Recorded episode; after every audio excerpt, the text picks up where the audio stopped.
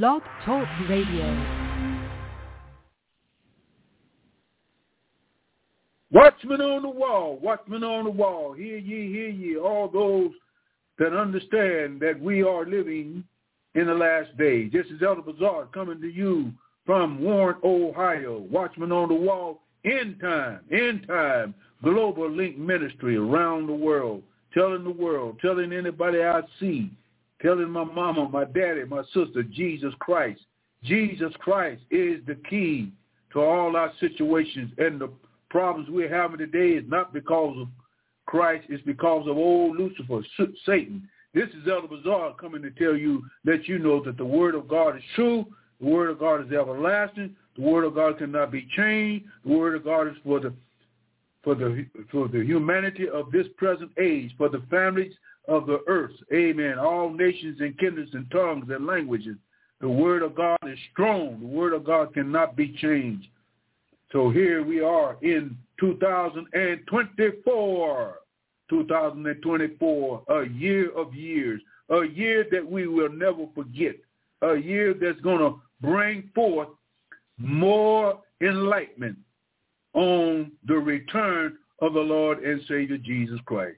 And coming to let you know not only that he's coming back again, but he is still saving. He's still saving.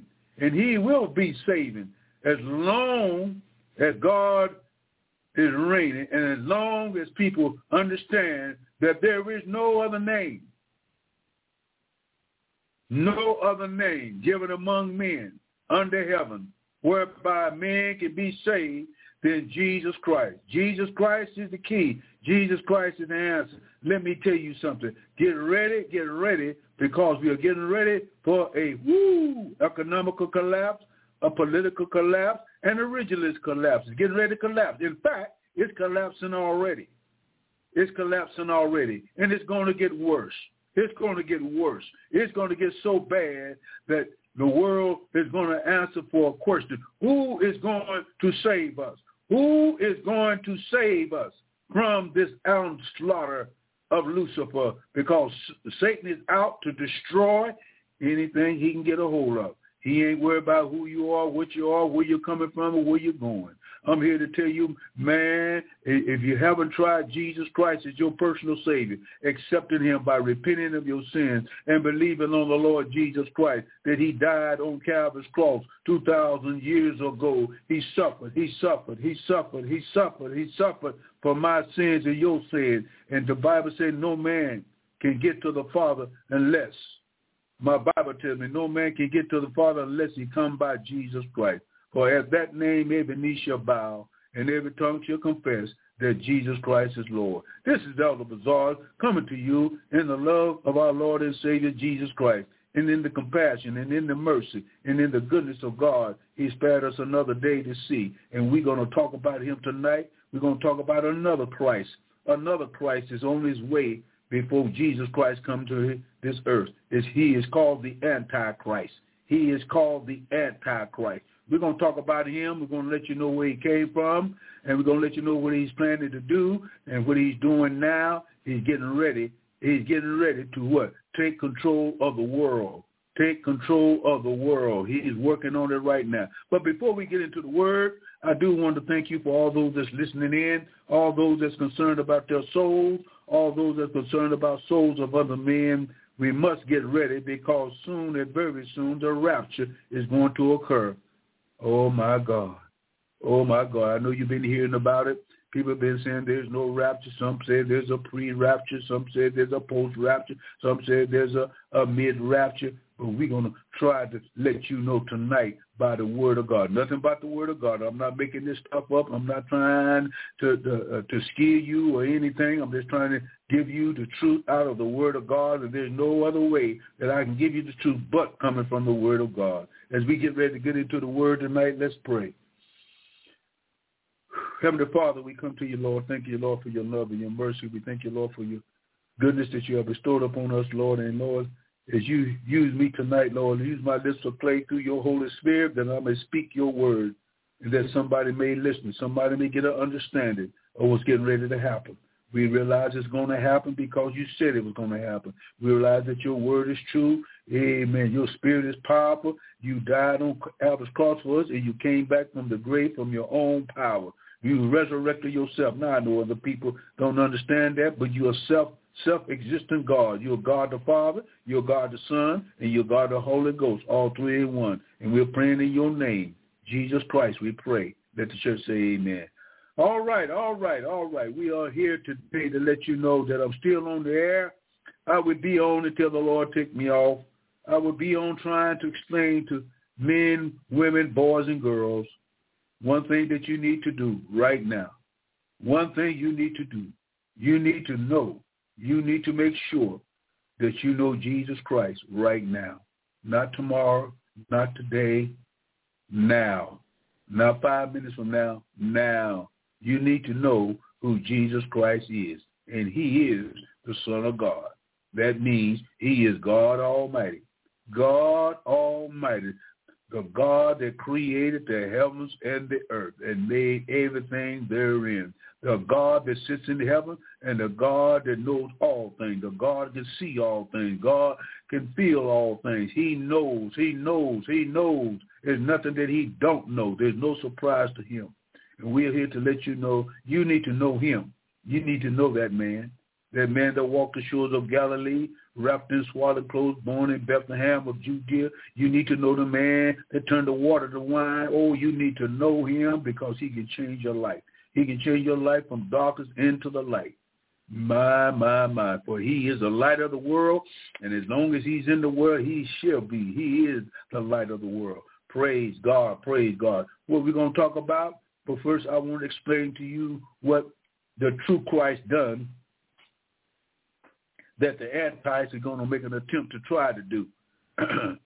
what Jesus Christ done that no other man have done and no other man will do, and that is die for my sins and suffer for my sins, put on the cross for my sins, dropped his head between the locks of the shoulder for my sins, put in the grave for my sins, got up out the grave on the third day morning for my sins, ascended up into heaven and coming back again, and this time he's coming back and he's going to find those that are saved without sin. In other words, their soul is saved. Their soul is saved from sin. Not saying that you don't sin, but your soul is saved. And when Christ comes back, he's going to rapture your soul up.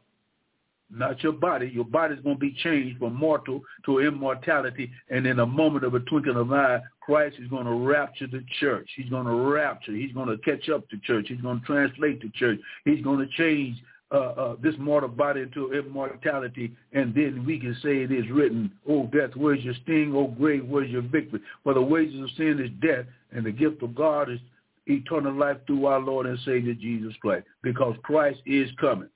Christ is coming. And what he done 2,000 years ago still stands.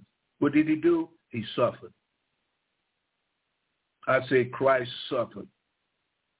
He bled and died and gave his life for my life. He took my place on the cross. And, you know, if I could be nailed on the cross, it wouldn't do no good. If I could die, it still wouldn't do no good. Because sin cannot resurrect itself. I can't resurrect myself. If I would try to die and be nailed to a cross and die, I would go straight to hell straight to hell because I was born in sin, shaped in iniquity, till my mother see me. Every man born from Adam all the way down to 4,000 years, all the way down through 2,000 years, every child, every baby, every human being on this planet was born in sin. Born in sin, shaped in iniquity, till my mother conceived me. I can't save myself. I can't wash myself with water and soap and washing powder and clean my. I cannot take no kind of laxative and clean myself out. I can't clean my own soul. I can't make my own soul righteous. No, it is impossible. I can't do good works to save my soul. I can't do nothing to save my soul. My soul cannot be saved on my own. Somebody, somebody more powerful than me, somebody more Woo, holy than me. Woo, holy, holy, holy, holy. The only one that is is God Almighty, the holiest of holies. Holy, holy, holy, Lord God Almighty. He's holy. He have no sin at all. He can't commit sin. He is sinless. When Christ came, he was born without sin. And he became what? He became my sin offering. He became, woo, he died for my lying, my backbiting, my adultery. He died for that. He died for my homosexual. He died for the liar. He died for the lesbianism. He died for the, the incest. He died. He died. Did he die? He died until the angels in heaven had to prune their wings. He died until hell had convulsions. He died until the moon was put out and the sun shook and the earthquake quaked. He died. And he went to hell and preach to those in prison for me. I could not go to hell and preach to the prisoners. I could not go to hell and preach to the demons and preach to the, the, the patriarchs that died before. I couldn't do that. It was impossible for me to do that. I can't do it. You can't do it. No preacher can't do it. No evangelist can do it. No prophet can do it. Nobody could do what Jesus did. Why? Because Jesus Christ is more than men think he is. He's God. He's God Almighty, wrapped up in human flesh, seen of angels, justified by the Spirit, received up into glory, coming back with power and great glory. Coming back to do what? Coming back to get a church without a spot or wrinkle. My God, my God. I mean a spot without wrinkle, a spot without anything. Your soul can only be cleansed. Listen to me now. Listen to me. Your soul can only be sanctified by one way. The blood of Jesus Christ can the only thing can sanctify your soul. And you are justified by faith, sanctified by the Holy Ghost. God separates your soul, your spirit from sin, and you become a saint of God. You are set free. You are made free. No, you are no longer a sinner. My God, you are a saint of God, and when God looks at your soul, he don't see no sin at all. Why? Because the blood of Jesus Christ, by you accepting him, by by repenting of your sins and asking him personally, personally Call on the name of Jesus Christ and tell him to come into your life right now. You can do that right now. You don't have to have no minister. You don't have to have nobody, but you have to have faith in who? Jesus Christ, that he actually literally, who realistically suffered and died in the flesh, that by dying in the flesh, that he could be resurrected in the spirit with a new body, woo, and shed his blood and paid the price. Woo! What was the price? The price was death. He paid the price by dying. Dying. And went to hell and preached for three days and three nights to set the captive free and got up on the third day morning with all power in heaven. Now, you know something. If he can do that, he can save you from whoremongering. He can save you from lying. He can save you from stop being a church goer. Ooh, that's a church go. You just go to church. Good you going to church, but you just going to church. And going to church cannot save you. It cannot redeem you. It cannot baptize you with the Holy Ghost. It cannot shed his blood for you. Why? Because Jesus Christ is the only one that ever did anything, anything that was capable enough of saving your soul, and that was God himself gave up his son, his only son, his begotten son, the son himself. He said, I, he said, I my father are one. We are one of the same. We are God the Father, God the Son, and God the Holy Ghost. When he come back, he's coming back the Son of God, God in flesh. He won't be in the flesh that he came the first time. He have a, a glorified body. And that glorified body will have no need for a blood system because his blood has already been shed on Calvary's cross. And his blood is open right now. His dear, loving, precious royalty, blood, blood. It took blood for man to be redeemed in the Old Testament.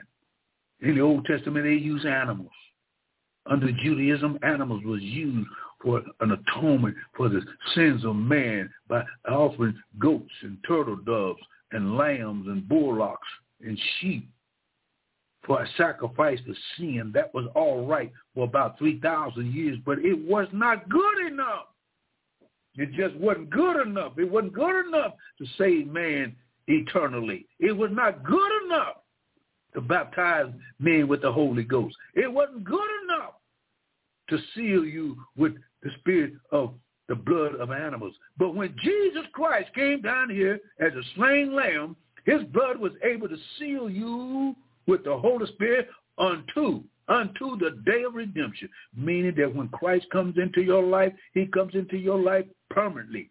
Woo, there ain't no in and out. There ain't no up and down. There ain't no sideways. There ain't no detour. When the Lord save you, he will save you from sin, degradation, death, hell, and the grave forever. That's what Jesus Christ can do. That's what he is doing now. That's what he has done. For the last 2,000 years, souls are coming in every day. From 33, 34 AD all the way up to 2024, Christ is saving souls until the last soul is in. And then when the last soul is in and Bible prophecies come to the head and been fulfilled, God Almighty will send his son and they will blow a trumpet and the trumpet will sound so loud that the dead in Christ. You hear what I said? Not the dead that go, no, the dead that, that, that just go to church, do good things. No unregenerated person will ever, ever ever, ever be caught up in the rapture. A never, an unsaved person will never be caught up in the rapture. The only one that's going to be caught up in the rapture, and you can read it in your Bible. Your Bible will tell you exactly those are going to be caught up. He said, those that died in Christ dying in Christ, meaning that Christ is in you and you in Christ. And when you die, if you die without Christ, if you die without Christ, if you die without Christ, your soul will be lifted and your eyes will be lifted up in hell asking for forgiveness and it won't happen. Once you dead, you dead. Once you dead, your body, your spirit, your soul and, and, and your soul and spirit is separated from your body. Your body is in the grave, and your soul went to one place or the other. Either it went to paradise or it went to hell because there's two places you can go. You can go to heaven or you can go to hell. Majority of the world, listen to me now, the majority of the world population will go to hell. Well, Brother Bazaar, you got a lot of speech there to talk about, where do you see in the Bible where it says majority of the world will go to hell? Where at? Well, I would have to go to the book of Revelation for a few minutes just to pinpoint what I'm talking about. We will see. And we're going to get into this Antichrist and let you know where he at, what country he come from, how long he will rule and reign on the earth, what's his name, and what country, and what he's going to do when he gets here on the earth. Coast. In fact, he's already here. He's just waiting for the proper time to come. I'm going to read you a few verses of the 13th chapter of Revelation that gives you a picture of the beast, the mark of the beast and the Antichrist. The Antichrist is a man. He will become a beast. And Revelation describes exactly what kind of beast he will look like in the spiritual realm, not in the physical realm, because if you would see this beast a way that Revelation 13 describes it, you will you will run, you will run away, you will run away like never before. You couldn't you couldn't you couldn't stand this beast that Revelation is describing in the 13th chapter. Now this is the Antichrist under disguise. And the Antichrist will come under disguise in the sixth chapter of Revelation. He comes on a white horse. As he comes on a white horse, he will be amazed. The world will be amazed how well he looked and how handsome he is and how uh, uh, uh, he he's a he would be a great orator. He would be a great political leader. He would be a great religious leader. He would be a, a great financial leader. He will look good to the world. But Revelation 13 describes him as he looked behind the dark side of it, what he really looked like and what he really would do. Here's what he said. John the Revelator says, I stood up on the sands of the sea. I stood upon the sands of the sea represent humanity. Humanity represented by the sands of the sea. The sands of the sea. The world population, if you would look at it from a 35,000 feet airplane and look down upon all the people on the earth, it looks like water. It looks like the, the population looks like water. And he said he will come up out of humanity. The sea represent humanity and saw. What did I see? He said, I saw a beast, a beast rise up out of the sea, rise up out of humanity. That's where he's coming from, humanity. And he says he had seven heads and ten horns. What do they have? What do the seven heads represent? The seven heads represent seven world empires. Seven, now get this now, seven world empires that have persecuted Israel in the past with ten horns, actually being the seven heads, the ten horns represent ten nations are yet future. This is what John saw 2,000 years ago. He saw this beast come up out of humanity with seven heads. And the seven heads represent the seven world empires that have gone and one is yet to come. Well, Brother Bazaar, could you name the seven world empires? Yes, I can. The first two world empires were the Egyptian empire, the Assyrian empire. That was two empires. And it was originated and built by Satan. Satan is considered a beast. These world empires was the one that persecuted Israel from all the way from Egypt all the way down to the Roman Empire. Okay, the next empire was the Babylonian Empire. That's two. That's two. That's two. That's that's that's Egypt. That's Assyrian Empire. The Babylonian Empire is three. That's three empires that's done gone. They never will rise again. But that same spirit that was in the ancient Egypts, ancient Assyrians, the ancient Babylon is rising up again today out of humanity. They're coming up out of humanity. You got the Babylonian Empire. That's three. The Median Persian Empire. That's four. That's three, four, five. That's five world empires. And you got the Grecian Empire. That's six. And then you got the Roman Empire. That's seven. You got seven empires that have gone come upon the earth and they was a beastly kingdom. All of them was animalistic. All of them come from the heathenistic Gentile nations. All of them. All of them was originated by Lucifer. Lucifer is the one that orchestrated the Egyptian Empire, the Assyrian Empire, the Median Persian Empire, the Babylonian Empire, the Grecian Empire, and the Roman Empire. There's seven world empires that have came and gone and they're still in existence, but they're behind the scene. They come on, they're in a dark order, and they're working to humanity today. All right? It said, upon his horns, ten crowns. The horns, now being crowned, show that these ten nations have come to power and will use that power to help the Antichrist and they will be located in the Middle East. the now, listen to me. The ten world empires will be located in the Middle East. The Middle East. And in parts of the Europe and possibly North Africa, all being in the old Roman Empire territory. In other words, this this this this this empires and these kings are going to come from the old form Roman, Grecian, Media, Persia, Babylon, Egypt, all will arise out of the middle of the European common.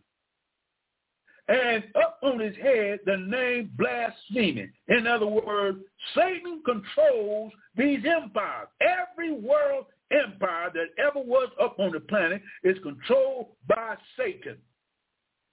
These empires will control the ten nations. Therefore, the name is blaspheming. In other words, they will blaspheme God's holiness. They will blaspheme the God of heaven. They will blaspheme every everything that God is called. They that's not called. They will call him dead. He's crazy. You know, lost his mind. He don't exist. He, they're, blaspheming God. They will hate God. Why? Because God is God all by himself, and God is righteous in all his ways and holy in all his works. And Satan cannot stand the righteousness and the holiness and the, the, the omnipotent power and the, the, uh, the power that God has. Satan can't stand God because Satan has always wanted to be like God. He wanted to be, he wanted to rule like God. He wanted to have power like God. And he rebuked, tried to rebuke God from his throne and dethrone him in heaven. And God cast him out of heaven 6,000 years ago. And he's been on this earth for the last 6,000 years. And he's made hell out of hell out of it. We almost practically live in a hellish society right now because people are losing their minds over Luciferians and, and losing their minds over money and losing their mind over sin and losing their mind over prosperity. They're losing their mind because they have sinned against the God of heaven. And these kingdoms, the kingdoms that have been gone in the past, they're coming up again because the last world empire is called in the modern day terminology the New World Order or one world government will be reformed by these demonic demons that rules the heavens first and second heaven right now, and they're ruling earth, and they're going to come to a point where this beast that I'm talking about in Revelation will have control of the whole world under the disguise of the Antichrist. Now listen to this. So the word blasphemy means to speak against. And the world today is against God. The society is against God. We got the false church. We got the false church that's speaking against God. The false church. You hear what I said? We got the political world speaking against God. We got the uh, uh, uh, uh economical world that's speaking against God. We got theologians and uh, men in high clerical office saying that God is dead. God is not going to do this. God's going to let us by. God's going to uh, uh, uh, uh, make a way uh, uh, for us to come to heaven. Yeah, he done made a way, but the way that Christ done made, people don't want that way. So what they do, they'll make up their own way. And their own way is destruction and damnation. All religions that ever was formed is diabolical. Because Christianity, Lord have mercy, Christianity is not, I say Christianity is not a religion. Christianity is a relationship with Jesus Christ. And when you have a relationship with Jesus Christ, being born again, accepting the Lord Savior Jesus Christ and his sacrifice on Calvary's cross, you fall before the cross on your knees and you repent of your sin with a broken heart, a contrite spirit, and ask the Lord Jesus Christ that you are sorry and tell him you're sorry for your sins and you're going to turn from your wicked, backwards, upside down ways of thinking you are worshiping God and you're not worshiping God. The only way you can worship God is you've got to fall on your knees before the cross and confess with your mouth and believe with your heart that God raised Jesus Christ from the dead. And the Bible said, thou shalt be saved by what? His blood. Nobody but the blood of Jesus can wash away your sin. Nobody but the blood of Jesus can cleanse your soul and your spirit. Nobody but the blood of Jesus can sanctify your soul. Nobody but the blood of Jesus can justify you. Nobody but the blood of Jesus can can can can make you a new creature. Nobody but the blood of Jesus can fill you with the love of God through our Lord and Savior Jesus Christ. Nobody but the blood of Jesus can recognize that he died on Calvary's cross and dropped his head between the locks of his shoulder and gave up the ghost. Nobody but the blood of Jesus can give you power from on high that you can love one another because the Bible said if a man said he loved God and hate his brother, he's a liar and walks like a lie. He looks like a lie. He talks like a lie because you can't love God whom you've never seen and you're looking at your brother right now. So if you ain't had a change of being filled with God's love, you ain't been changed. If you still hating people talking about you like people and you don't like this person and you like that person, you ain't been born again. If you born again, you love everybody. You love those that hate you. You love those that talk about you. You love those of different races and creeds and colors and ethnic background. You love everybody. Why? Because God is love. If you don't believe me, read John 3.16. For God so loved the world. He didn't say, for God so loved the black man. Uh-uh. He didn't say God for love the white man. God didn't say, I just love the Jew. He said, I love the whole world. And by me loving the whole world, God gave his own son. And when he sent his son, he sent the son down to die Calvary cross to die for the whole world. so quit going around here talking about you a Christian and you saved and you sanctified and you you talking about folks and you you don't like so and so because she don't look like you or she don't walk like you. You don't love nobody because the love of god has no respect of person. You don't care who you are what you are where you're coming from where you're going. Woo! you can be blind crippled or crazy. Jesus christ loves that person and he can save that person and bring him out of darkness into the marvelous light. Who do you think you are? Good god almighty. He said now look at this beast. This beast is a structure of a world government. The ten crowns represent ten nations. Do you hear what I said? The ten crowns in the book of Revelation, 13th chapter, represent the ten crowns. The ten horns represent the ten nations, and the crown shows the authority they will have by being under the Antichrist, and the Antichrist is the one that's going to be the the the, the eleventh horn, and we'll get to that later. Listen what it says. And up on his head named blasphemy, speaking against God. Hate God. The world today is rebellion against God. Can't stand God's holiness. That's what the world is saying. I can't stand living holy. I can't stand the word sanctification, justification, edification. I can't stand that. Why? Because it deals with God's cleanliness, God's separation from sin. And God hates sin. He hates sin. He hates sin. He hates sin. But what he did, he became sin. In other words, he took your sins and my sins and your mama's sins and your daddy's sins and your, your, your uncles and your aunts and your brothers. He took their sins and became a sin offering for the whole world. And it was beaten beyond recognition. They stripped him down to the zero factor. They beat him like a man beaten. Ooh, my Lord, have mercy. Mm, mm, mm, mm. They beat him. They disfigured him. They spat on him. They kicked him. They ridiculed him. They embarrassed him. They had the audacity to say, if you be so much of the Son of God, why don't you come down off the cross? And if you come down off the cross, we'll believe you. No, they wouldn't. No, they wouldn't.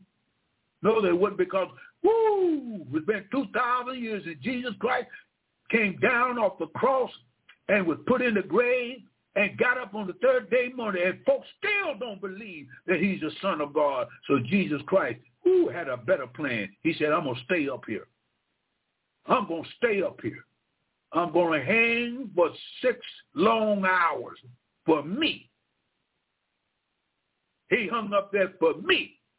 If you don't want to claim that he hung up there for you, that's your problem. But he hung for me, and he died for me.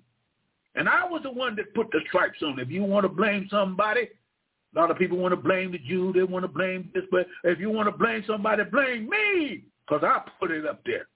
I spat on him. I didn't want him at one time. I, I denied him one time. But thank God Almighty.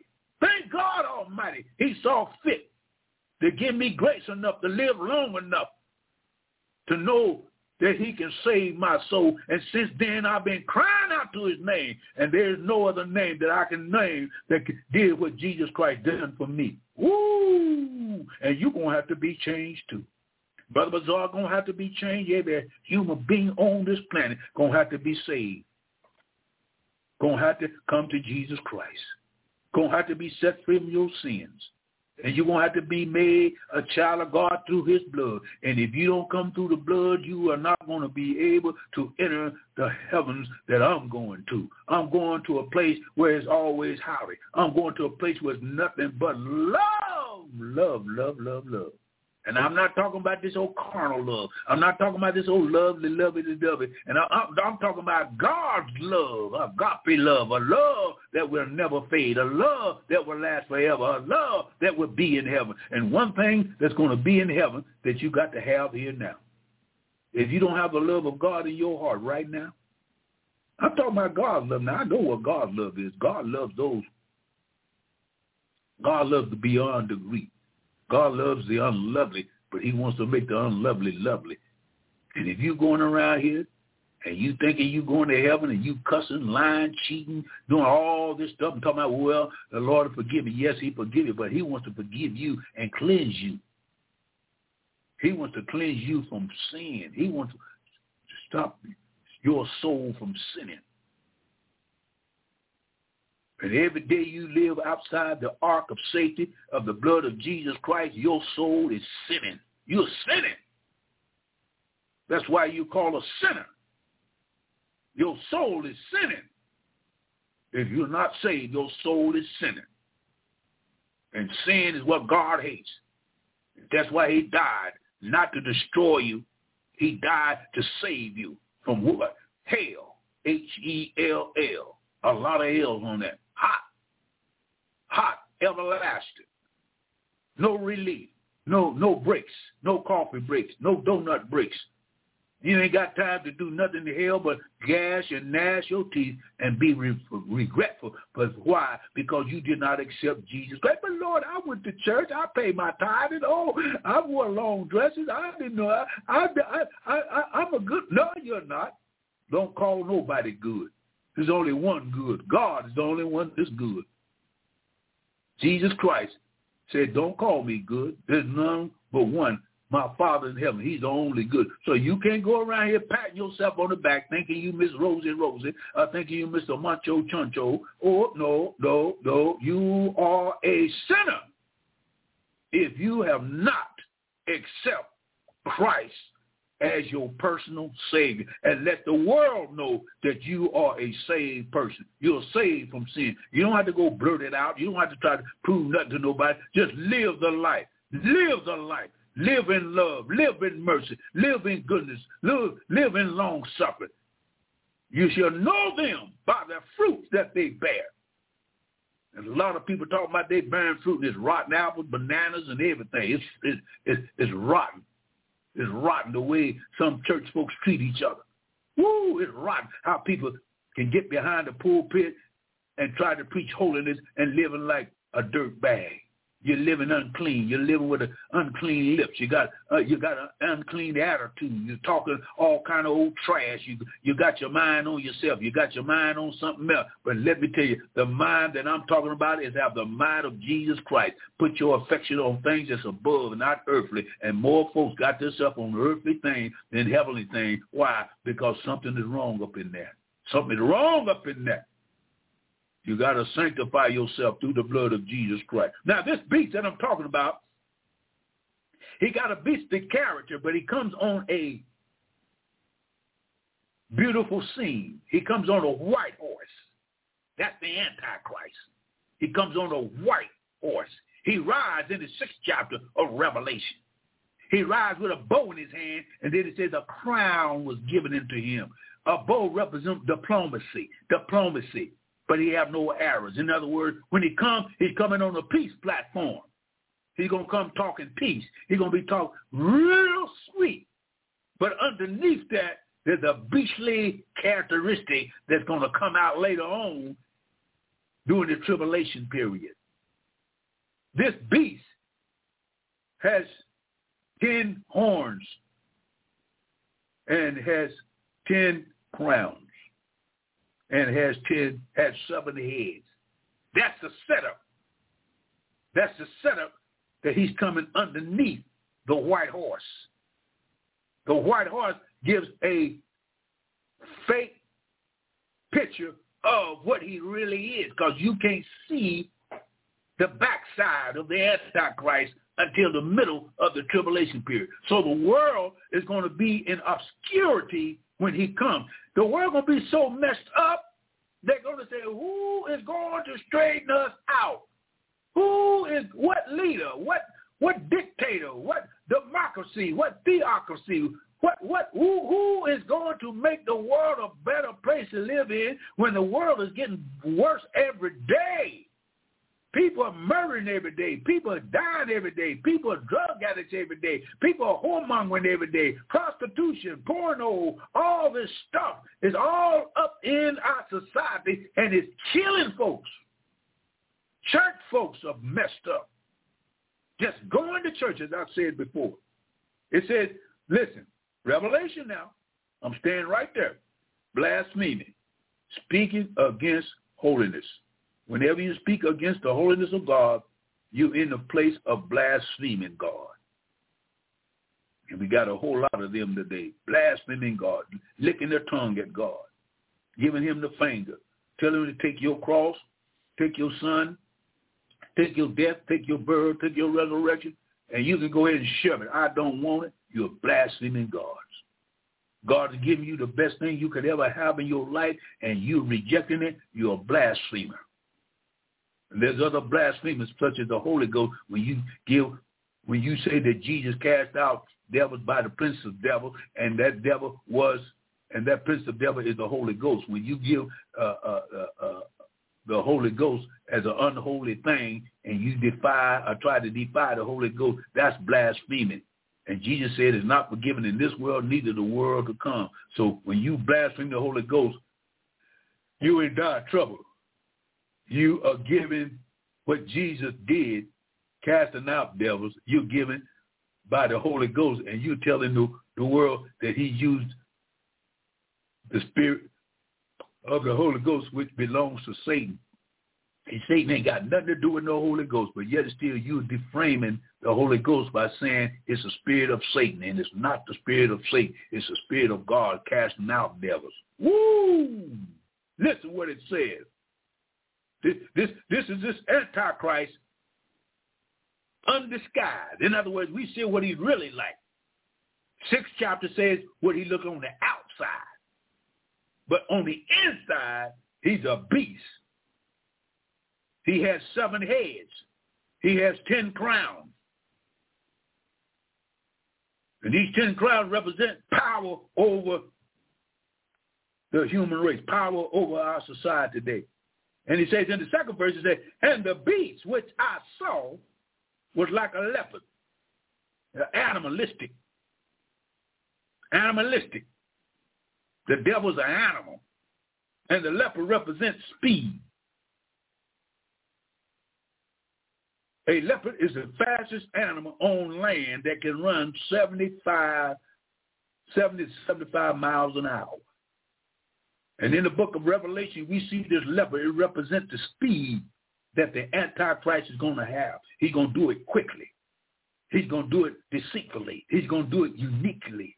He's going to do it with a cunning way, and he's going to be real fast at it, which represents the leopard. A leopard can move across land at 70 miles an hour.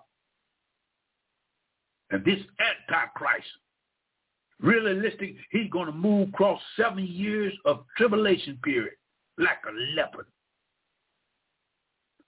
And if you ever see a leopard trying to catch a gazelle, if that gazelle is a baby, like a baby gazelle that just got born, uh, you know, I don't know, a couple months old, that leopard will most likely catch you, but a grown one he will have trouble with. And that leopard can catch that little small gazelle and eat him up.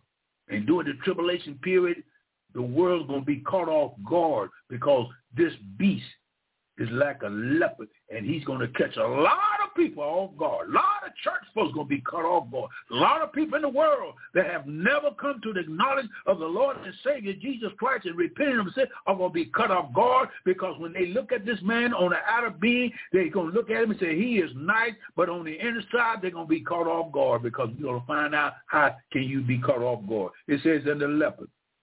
And his feet are like the feet of a bear Wild bear, a bear is the most powerful and most vicious animal on two feet.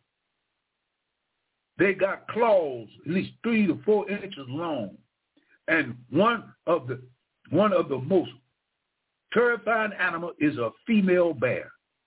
A female bear is a vicious animal that can stand up on his hind feet and it can run and outrun a man if he if, if he if he don't have a tree to climb up on. So this Antichrist would be like a bear. He would be vicious. He don't. He will not care who you are, race, creed, color, eh, background, education, whatever. He don't care. If you don't know Christ, fighting this bear, fighting this evil spirit, which it represents an evil spirit, you don't have a chance. You don't have a chance to win. The only way you can defeat this monstrous animal is you have to know Christ as your personal Savior. And during the tribulation period, people who don't know Christ, never accepted Christ, if they don't watch out, they're going to be swiped off the face of the earth by the claw of this bear, which is the Antichrist, because he's going to swoop down and put names and numbers on you. He's going to use AI. He's going to use all this modern technology to deceive you and wipe you off the face of the earth if you don't come to Christ and you will not be able to go to no preacher. You won't be able to go down to the welfare office. You won't be able to go to the health office. You won't be able to the IRS. You ain't gonna be able to go to nobody to get help because they ain't gonna be helping. In fact, every every organization organization on the face of the earth will be against you if you are gonna make a stand for Jesus Christ. Woo! It's people like a bear carry the characteristic of an ancient Median and Persian empire, which is ferocious. And his mouth as the mouth of a lion. A lion is the king of the jungle. Portrays the finance gander of the plump Babylonian empire. And the dragon, now here's the dragon. Who's the dragon? Satan is the dragon. So Satan gives the Antichrist, a man, power to rule the world through the seven heads, the ten horns, and the ten crowns, and the Satan will actually be in the man, in the Antichrist, in the man of sin, in the man of perdition. He will actually incarnate himself in the man, and he will rule three powers of the earth. Economically, the military, the political, and the religious world. That's four. He will rule the world through what? All four of these entities. Now listen what it says. And Satan gave him his power and his seat and great authority. In other words, Satan will finally get to a place on this planet to rule the world. Where did he get that idea? Well, he got it from trying to rule heaven take over heaven. Isaiah the 14th chapter said, I will, I will, I will. He gave five I wills what he would do, and look where he at. He's going his he's on his way to hell right now. He knows it. He knows it. And he's on, if he got you in the clips of his hand and got you going to church, going to church, don't read your Bible, don't pray, don't don't ask the Lord daily, amen, and seek the will of God and seek uh, uh, what you need to know, and you just believe having fun and doing things and doing things and going places that, oh, you ain't got your mind on nothing but what? Try to enjoy life, and you can enjoy life only. On listen, listen, you can only enjoy life with Jesus Christ. If you don't know Jesus Christ, you can't enjoy no life. All that you do to try to get enjoyment, all that you do to try to get your kicks, all that you do to try to uh, soothe your pain and your hurt, uh, it, it ain't gonna work. It ain't gonna work. The only way you can get through this, you got to come to the lily of the valley. You got to come to the rose of Sharon. You got to come to the one that made you, mold you, and you got to come to the one that knows all things. You got to come to the one who slumbers and never sleeps. You got to come to the one that knows how to shepherd your life. And the world is saying, I shepherd my own. Listen what it says now. This is what it says. Third verse says, And I saw one of his head as it were wounded to death and the deadly wound was healed. And listen, this is what I'm trying to get to you. And listen what the Bible says. And all the world, I didn't say a little bit of the world, or half of it. It says, and all the world wondered after the beast.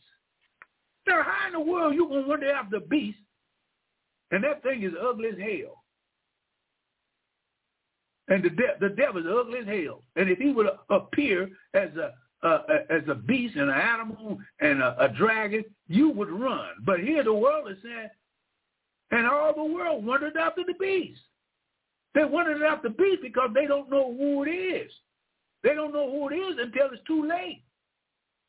When they see the white horse coming out of the sixth chapter of Revelation, they see a man on a white horse with a and, a, and it says, and a crown was given unto him, and he went forth to conquer the conquer. So when he gets the power, to rule the world, he's going to try to conquer the whole world. And when he conquer the whole world, that means he got control of the financial problem. He got control of the political. He got control of the religious. He got control of the military. He will rule the world through that. And if you don't obey him and fall down and worship him and honor him and believe in him and trust in him and rely on him, the Bible says you will be killed if you reject the deception that Satan is going to bring down through this Antichrist. This Antichrist is a mere man. And this mere man, the world's going to give him power to rule the world, and they're going to give him because they think that this is Jesus Christ, and they're going to deliver him. And the world is saying now, the only way that I can get through this is I have to bow down to him. I'll bow down to him for anything. And the world is what? Bound down to sin.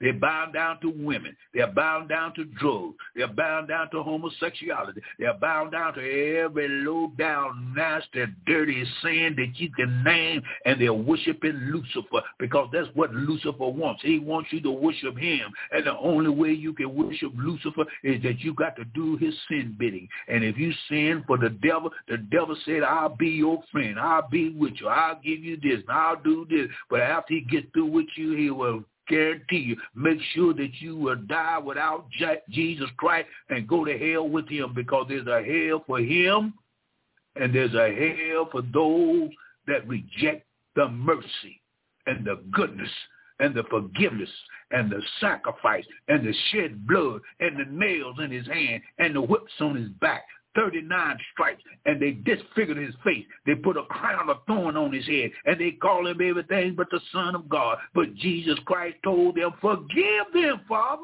Don't, don't destroy them. Don't destroy them. Forgive them for they don't know what they're doing. And the world today don't know what they're doing when they reject Jesus Christ. You don't know what you're doing. You think you are right. You think you're doing the truth. The devil think you're doing the right thing if you reject Jesus Christ.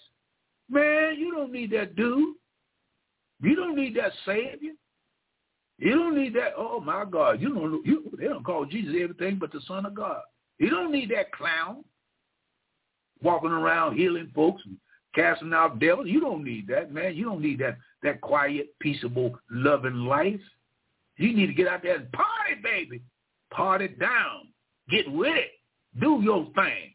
Hip hop. Go do your twerking. Go do your crazy dancing. Go do your drinking. Go do your drug addict. Filling your body with all kind of drugs and stuff and dying and knowing you're going to hell. Uh, people done got so bad now that I don't care if I do go to hell. My friends gonna be there, but you ain't gonna have no friends in hell. You don't have nobody in hell. You don't have nobody but demons and devils and Nephilim and wicked spirit tormenting you for the rest of your long eternal death. Separation from God Almighty. Never, never, never, never be able to have peace no more. No more. And you will say, I went to church. I shook the preacher's hand. I paid my tithe and offering. I gave to the poor. Yes, you did. But at the judgment, during the end of the tribulation period, the Lord going to bring the sheep and the goat before him, the judgment of all the nations. And the nations will say, Lord, we cast out devils. We spoke in tongues. We danced. Lord, we played music for four and five hours. We spoke in all kind of language. Lord, we done wonderful work. We did miracles. We cast out devils. Yes, we did all that, Lord. And the Lord going to look at him and say, wait a minute. I know what you done, but I never knew you. I never met you. You never was introduced to me. You never came to the cross. You never bowed your head. You never repented of your sins. You had the form of godliness, but you didn't have no power. And the power is only in the Holy Ghost. Ooh, 13th chapter of Revelation. That's the devil split open. And Revelation 13 chapter split the devil wide open. It showed exactly what he is. He's a beast. And it shows you what he is on the outside. Sixth chapter of Revelation. The white horse. Look, a beautiful white horse. Oh, ain't that horse beautiful? And he, and the Bible says, and a crown was given unto him. But he had to do something in order to get that crown. And we're to find out later on what did he do. All right? It says here, and what? And it says, and all the world wondered after the beast. This refers to the part of the world he has conquered. But with the entirety of the world definitely paying with homage with him, now sees the true superhuman ability. And look what they did. This is what they do. And they worship the dragon. All right, if they worship the dragon, who are they worship? They're worshiping the devil, which is the beast in the man, which gave power into the beast. He gave power to the Antichrist, the son of perdition, the wicked one. And they worship the beast saying, who is like unto the beast? Who is able to make, who is able to make war with him? Antichrist. This beast, who is able to overthrow him? Who is able to conquer him? Who's able to tell him to sit down somewhere? He, who's able to put a chain on him and lock him up? Who's able? Who's I'm trying to figure out who's able. Who's able to do that? No preacher? No. No deacon? No. No evangelist? No. No apostle? No. Nobody is able to do this here wicked entity. This wicked man that's filled with the raw devil. And you notice Oh, I'm, I'm sorry. You notice it says back there in the third verse, it says, and his deadly wound was healed. In other words, break this down. So seven-year tribulation is divided into two parts. The first three and one half years and the latter three and one half years. Three and one half years, which equals seven years. And in the middle of that seven-year period, there's going to be re- a, a rebellion and a casting out in heaven. There'll be a casting out. Satan will be cast out of first and second heaven.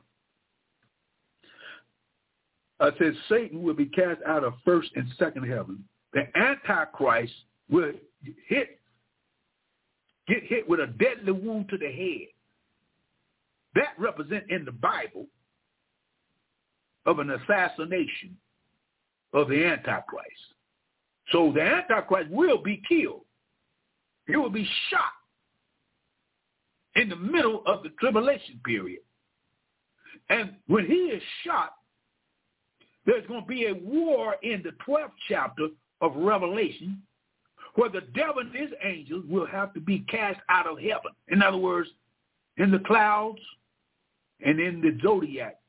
That's what Satan rules now. He's the prince power of the air. He rules above your head. He rules in the galaxies.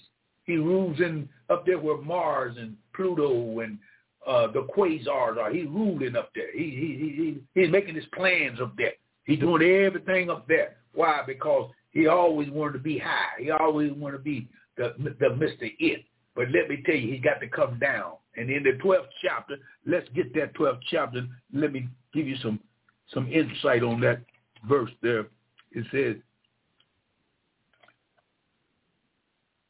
let's go to the seventh verse of the 12th chapter of Revelation. And it says, and there was a war in heaven.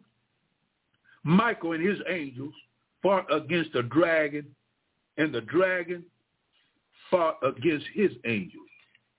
Uh, this is yet to come. This is future. This is during the tribulation period. And prevail not. Satan didn't prevail.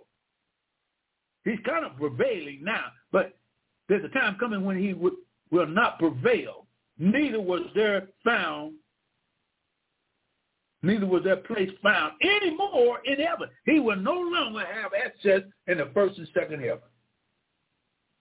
He tried to take access of the third heaven. That's where God sits. That's where God thrones at.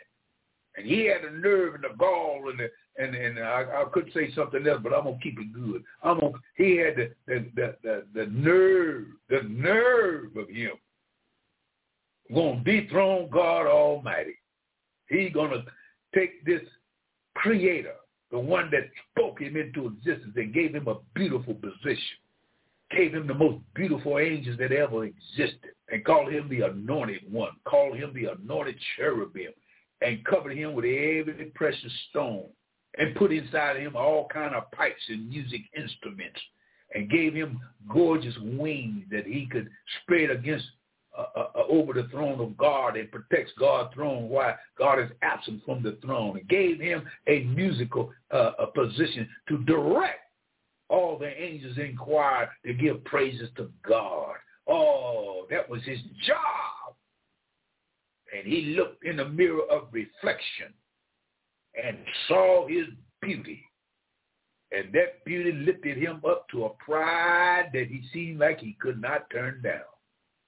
He thought he was so handsome and so debonair and macho, mucho angels of all the other angels that he had the nerve to come up before the throne of God and had the nerve to talk to the angels in heaven and he drew out one third of heavenly hosts.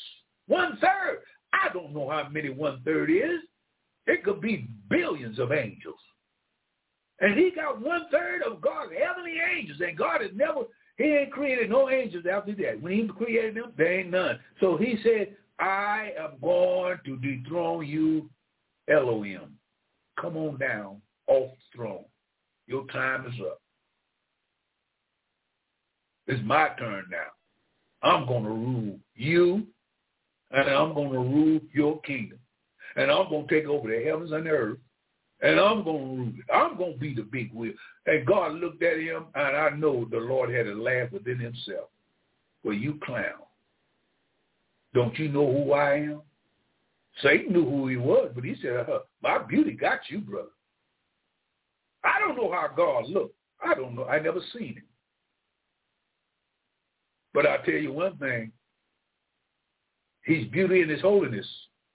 But I don't know what he looked like in his facial expression. I don't know. But whatever he looked like, Satan said, Satan said, look, I'm more beautiful than you. So God must be looking awesome. Awesome. If he can breathe fire out of his nose, you hear what I said? If God can breathe fire out of his nose, if God can take his breath and blow on the earth and it'll freeze. Woo! If God can tear down and rip up things like no man can, no, no, no God can do like God, and yet God is so merciful. Hey, so merciful. And Satan didn't have that. Satan couldn't handle that. So he got one third of the angels and came before God Almighty and told God, come on down.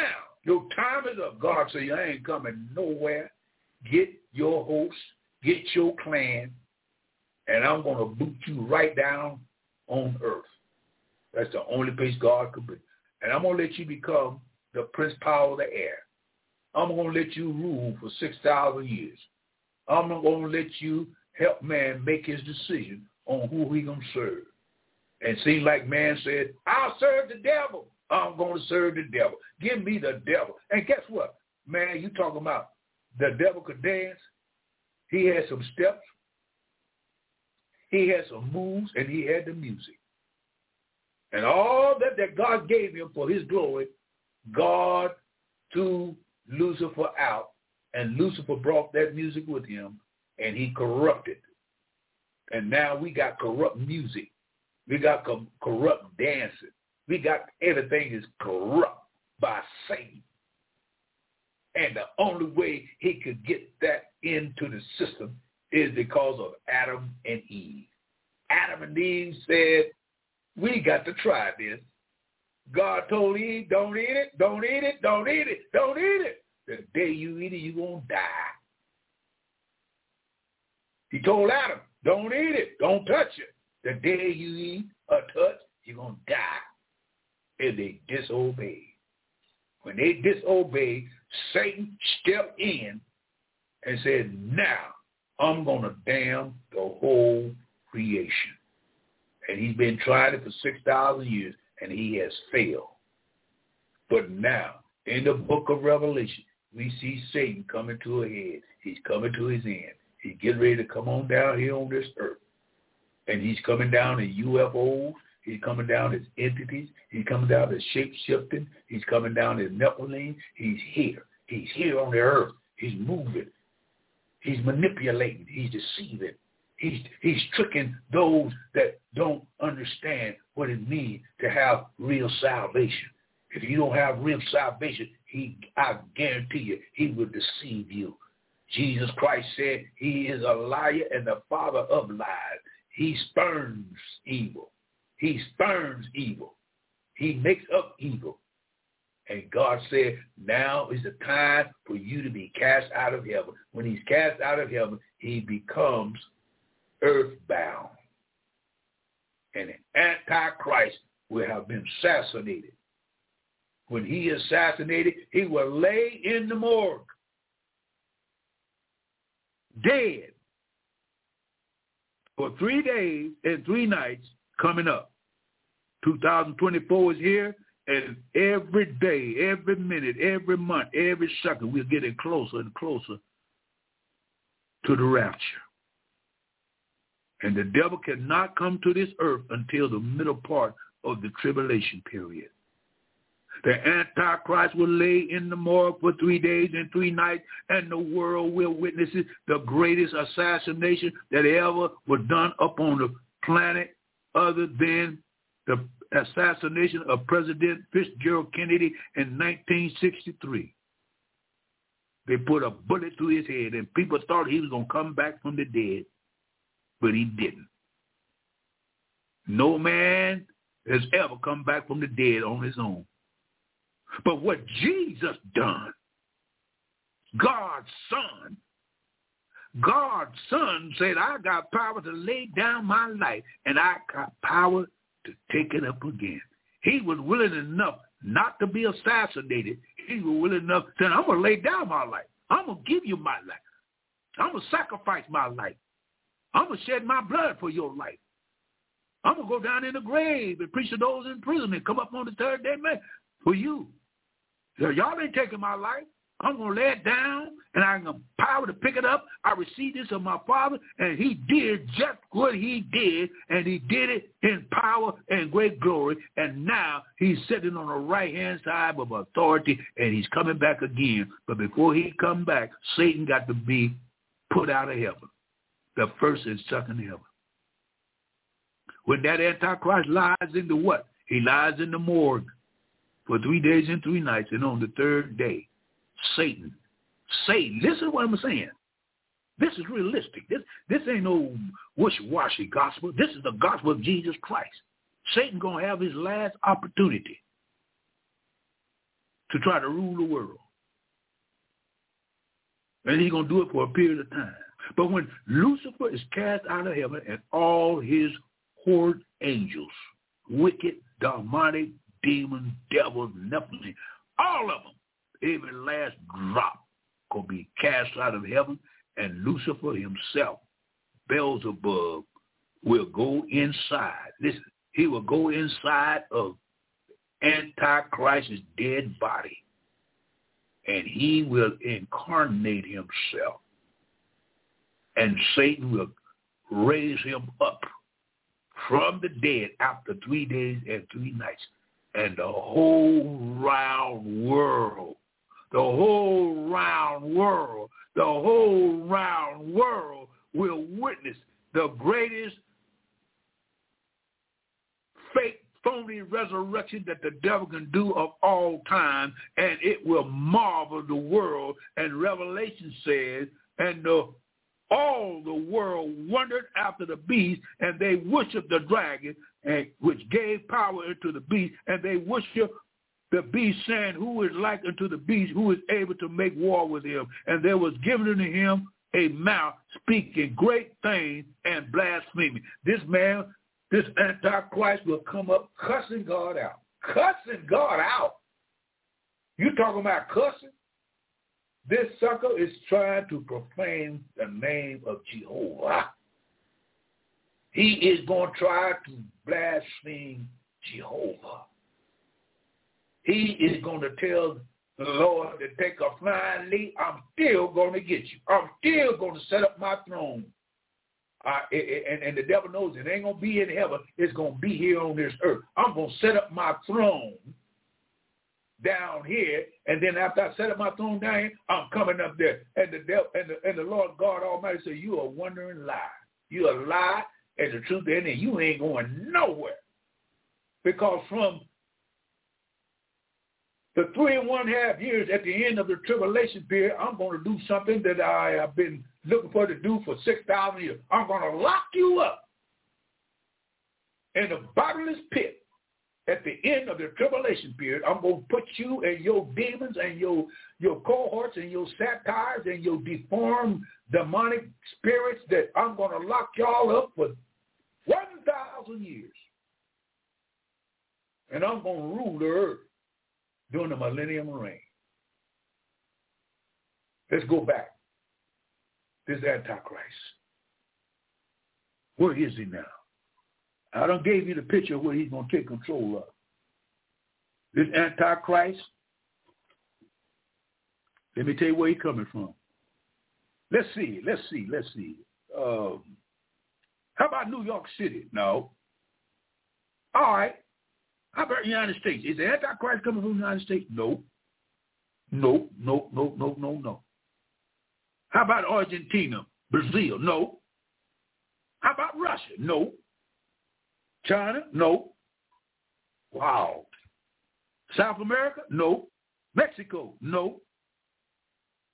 Wow. Where is he coming from? What what what part of the well, he's coming in the western part of the European nations. That's where he's coming from.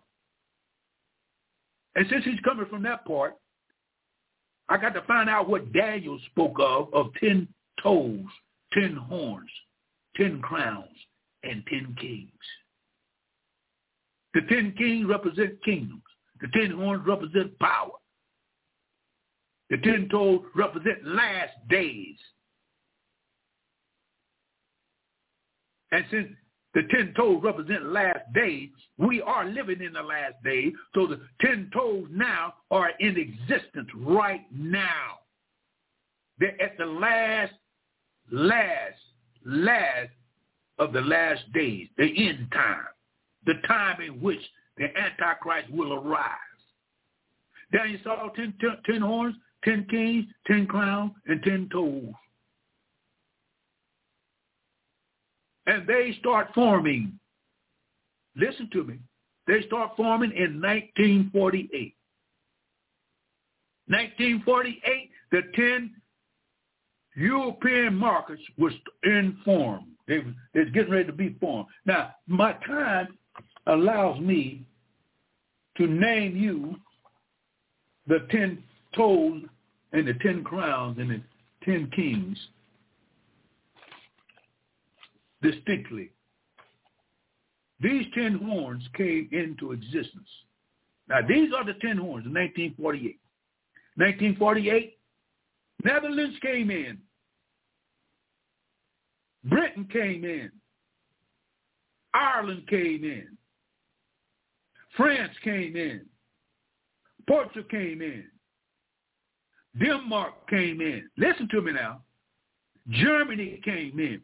Belgium came in. Luxembourg came in. Italy came in. And the last one was Greece came in. Those are the ten horns that were forming from 1948 to 1986. All ten of these are called NATO, North Atlantic Treaty Organization. North Atlantic Treaty Organization. They are informed right now, and they are looking for a leader. They want a leader. They want somebody to lead them. These are the ten toes, ten crowns, ten kings that was mentioned in Revelation 13. So if all ten of those in position now, Daniel switched from toes, from kings.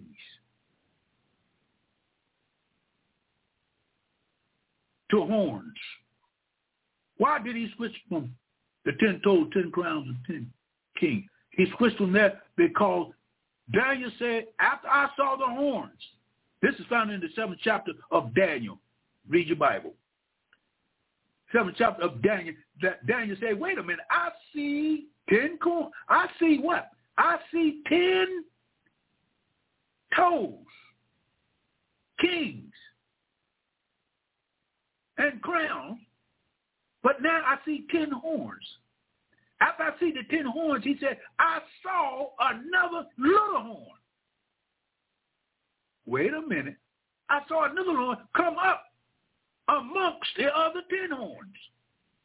In other words, these ten kingdoms that existed now after a period of time, by 1986, 1986, this horn arrived. And when it arrived, it was one of the least nations that came up amongst the other ten horns. This is Bible. I, I, I would like to get into the scripture, but if I get into the scripture, I won't try to get explanatory. The ten horns represent the 10 European common markets. And I saw another little horn come up, and guess what? Guess what? It said it had eyes and spoke great things against the Most High. Now, this eye shows intelligence. This eye shows it's a man. It's a human being. And out of this nation will come this little horn. And this horn was the least of all the nations. But when it come up, it's going to come up kind of weak. It's going to come up kind of kind of frail, but it's going to receive strength by building up and building up to a point where it would produce a strong horn. This horn had eyes and spoke great things against the Most High. And the Bible tells me it would come from the Western Europe. The Antichrist come from the West and Jesus Christ come from the east.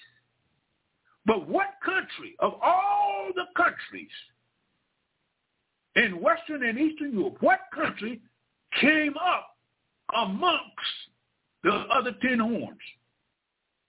Y'all ready for this? Now listen very carefully. Listen very carefully.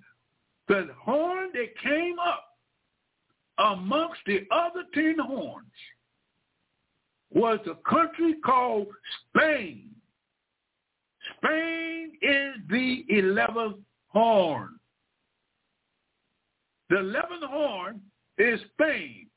Spain came into the European common market in 1986. In 1986, there was a man called Juan Carlos. Juan Carlos.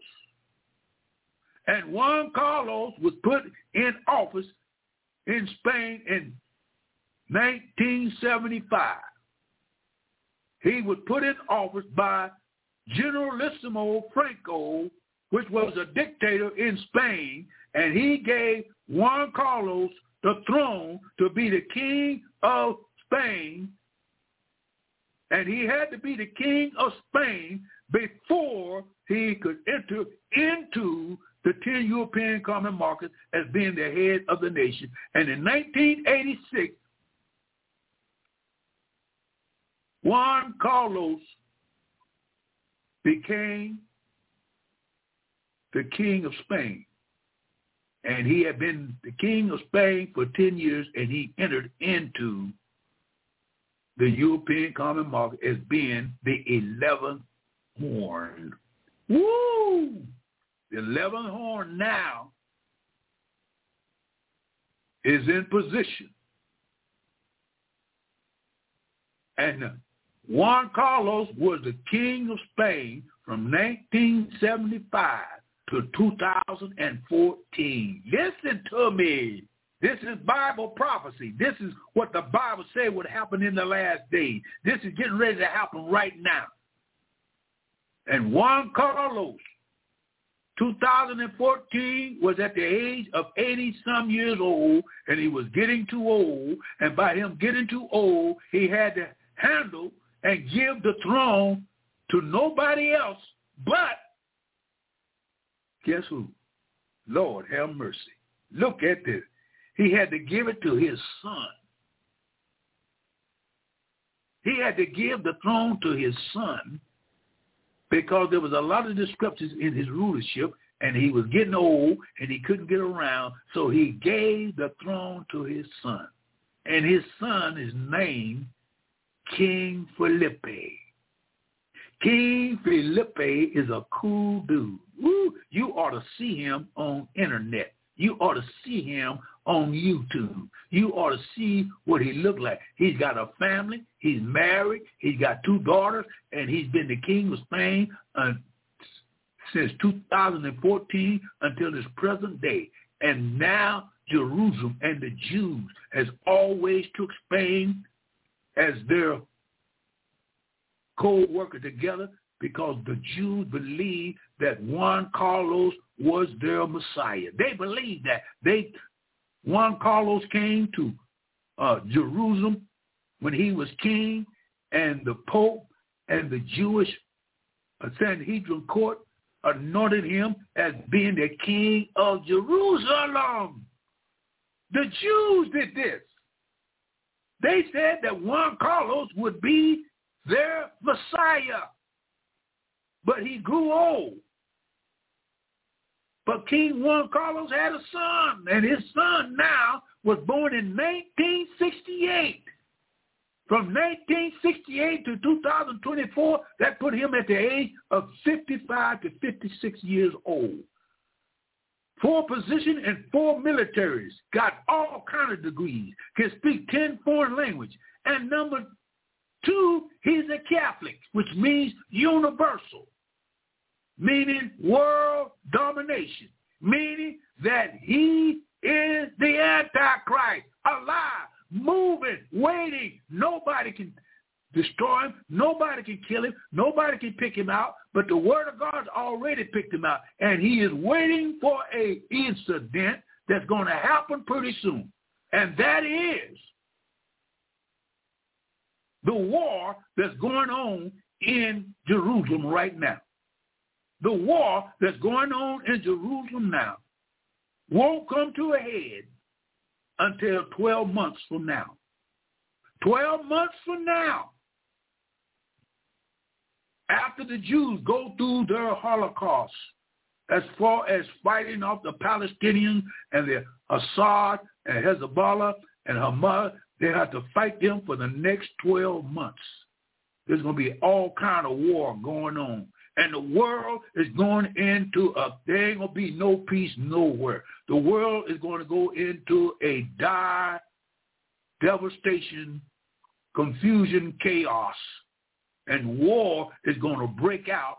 And it broke out October the 7th, 2023, and it won't stop until October 24. Why? Because the Jews are in serious trouble as far as keeping the alien nation away from them because the devil knows, the devil knows, listen, you don't know, but the devil knows his time is short. The devil knows that if he can destroy the Jew, if he can get rid of Jerusalem, if he can annihilate the population of Jerusalem, he can try to prevent Jesus coming back. Because the Lord told me and told me in my word, and I read it. He said, I cannot come back until my people is in the land because I'm going to deal with them in the last days. I'm going to bring them back into the fold because they were cut off and they were cut off at the cross. Now I'm going to rejuvenate them. I'm going to fill them with the Holy Spirit, and I'm going to use them in the period of the tribulation period because the church age,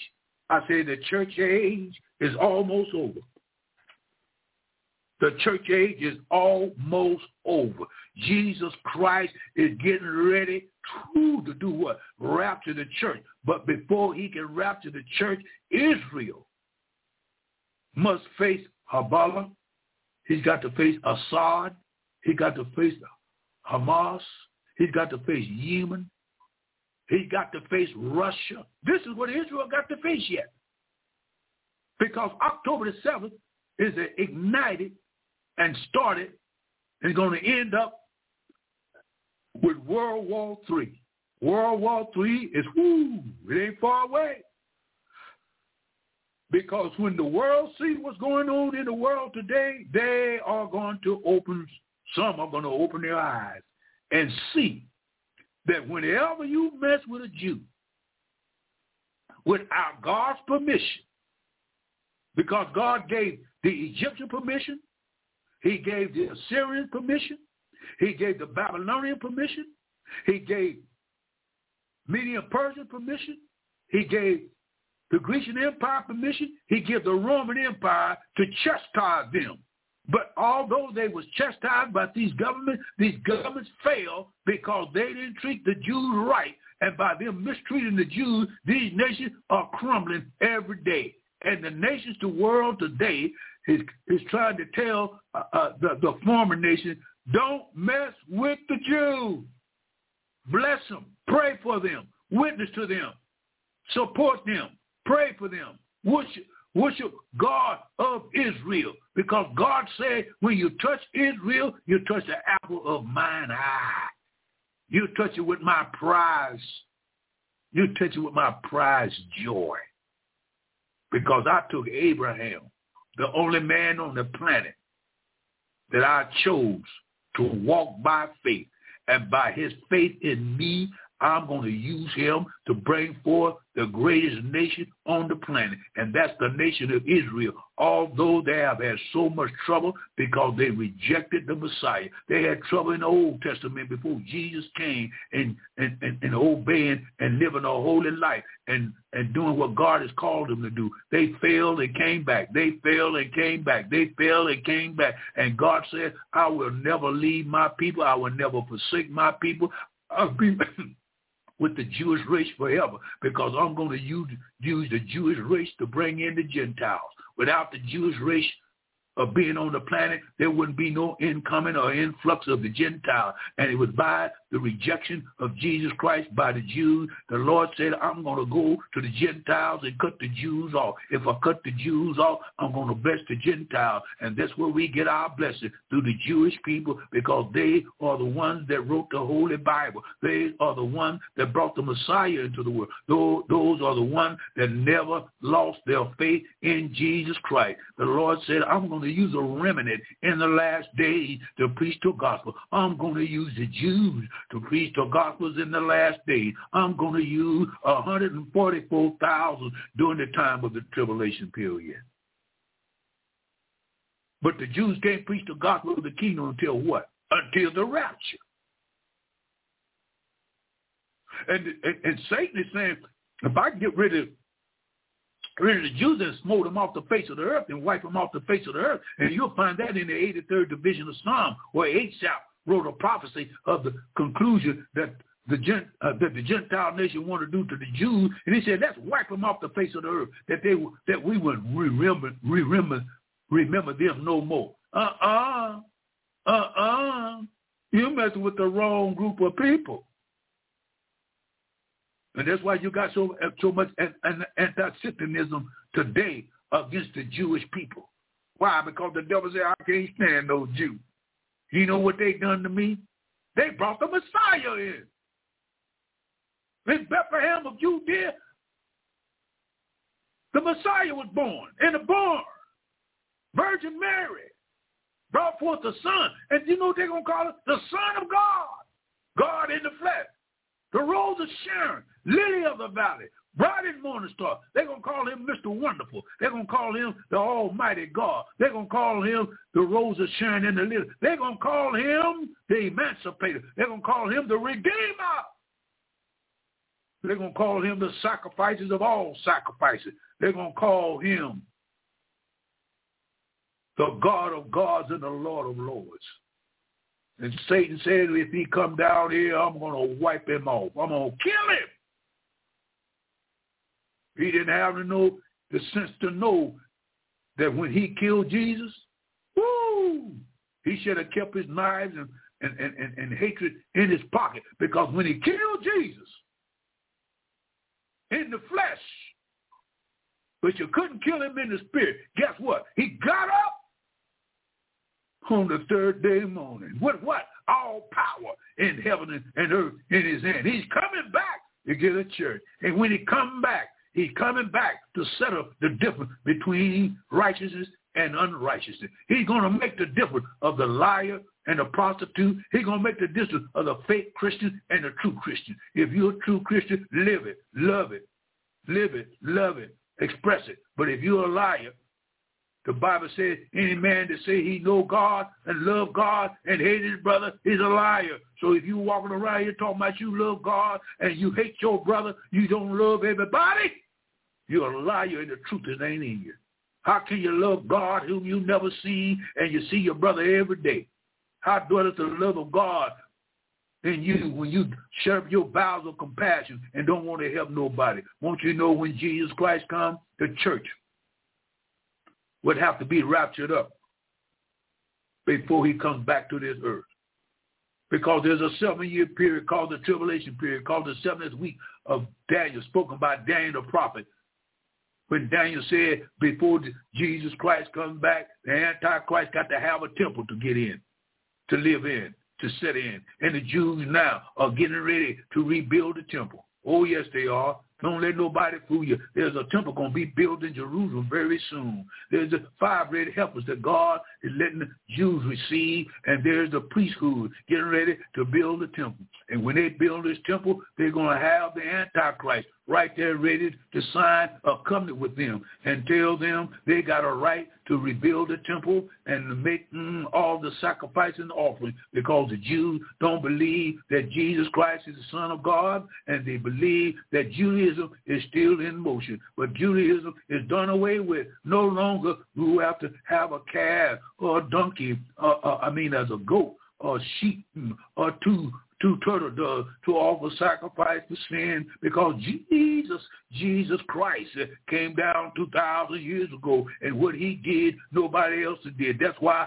I'm going to serve him Mm-hmm. Until the day I die. I'm going to serve him. Yes, I am, because there's nobody else to serve. I'm going to serve him until the moon can't shine no more. I'm going to serve him till the stars fall from heaven. I'm going to serve him to eternity because he's God all by himself. And what he done for you and what he done for me. This Antichrist that I'm talking about, it comes from amongst the ten horns, the ten toes, the restored Roman Empire. That's where he comes from. And the restored Roman Empire comes from Western Europe.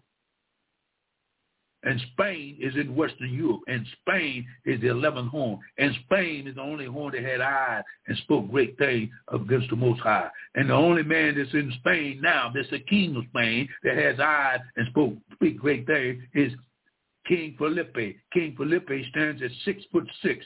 Woo! He's been the king of Spain since 2014. And now he's standing and cracking the door open just a little bit, just a little bit. And you can see one of his eyes coming out. Amen. When he come out, he's going to be coming out after the rapture of the church. After this war is done with for the last for the next 12 months. War is going to be in Jerusalem. And at the conclusion of it, Russia is going to be the last nation that will try to attempt to overtake Jerusalem. And it's not going to work because Putin now is looking for a position with the alien, with the uh, confederation with the five other nations to come in. But first, these nations that surround them, which is about eight nations around them, going to try to get rid of Jerusalem. And guess who's going to lose? Huh the Gentiles are going to lose because God is going to fight for his people forever.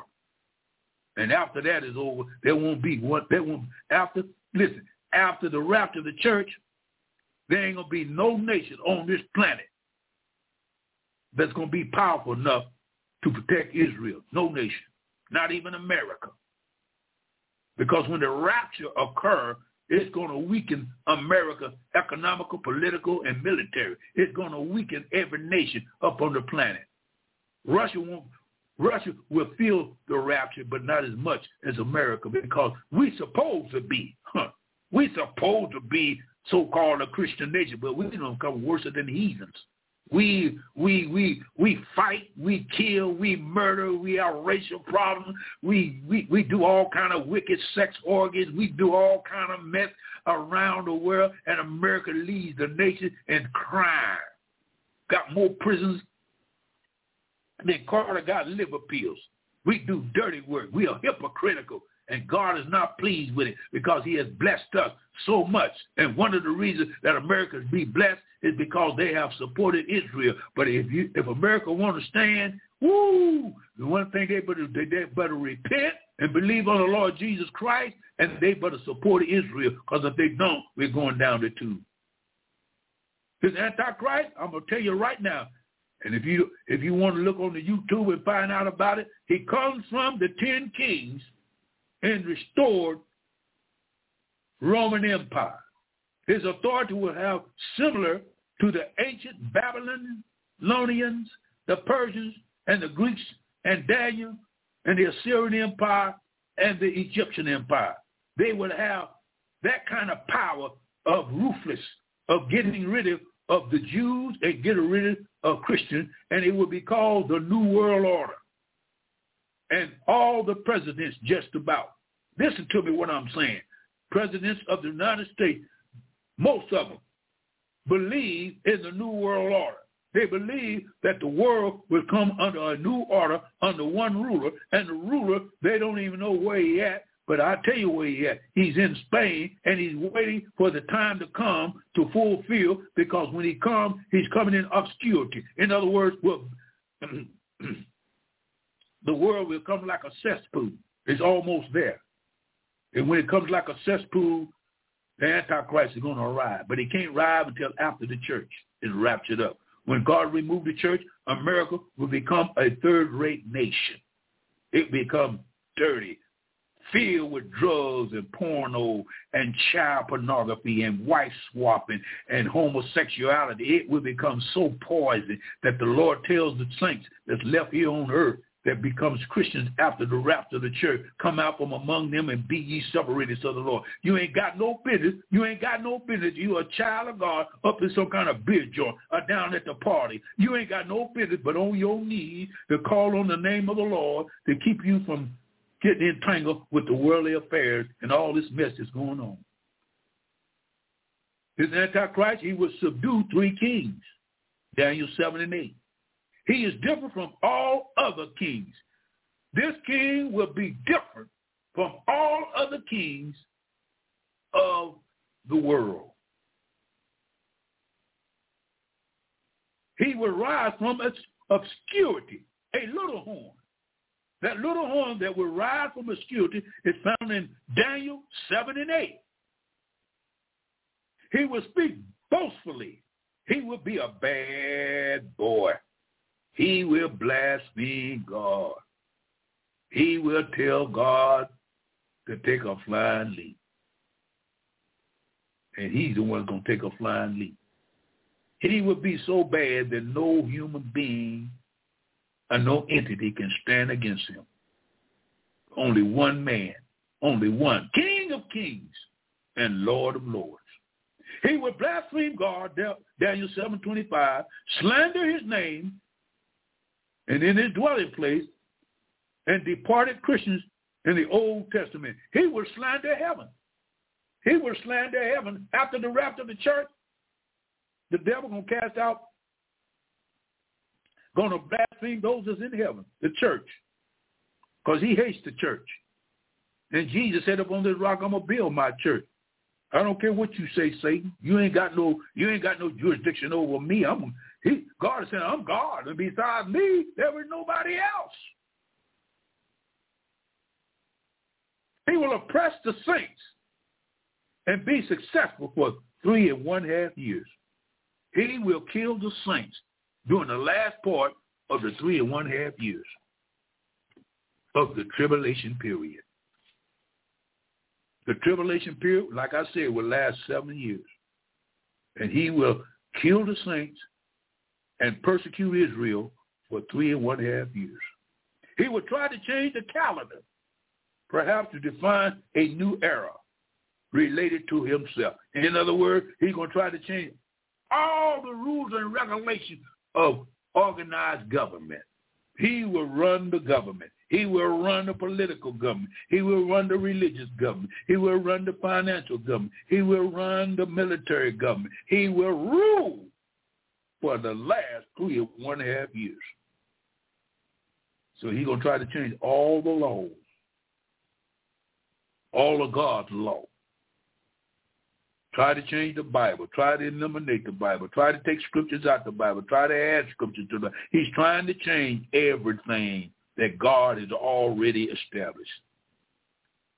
He will not succeed by another earthly ruler, but by Christ. Oh, hallelujah. This is the last draw for the devil. This is the last draw for old Beelzebub. This is the last draw for the great red dragon, the old serpent, the devil. This is his last draw. Nobody will precede him but Jesus Christ. After Satan falls and be dethroned, Satan will be defeated by Jesus Christ. And who wins? Jesus Christ wins a million to nothing. Because Satan ain't going to have nothing but to deal with torment. And anybody that goes against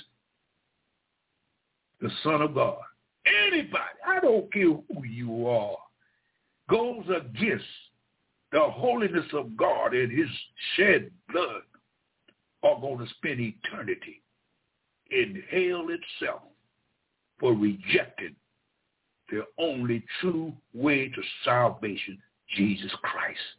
You're not going to make it. Preacher, you're not going to make it. I don't care who you are. Illuminati, I don't care who you are.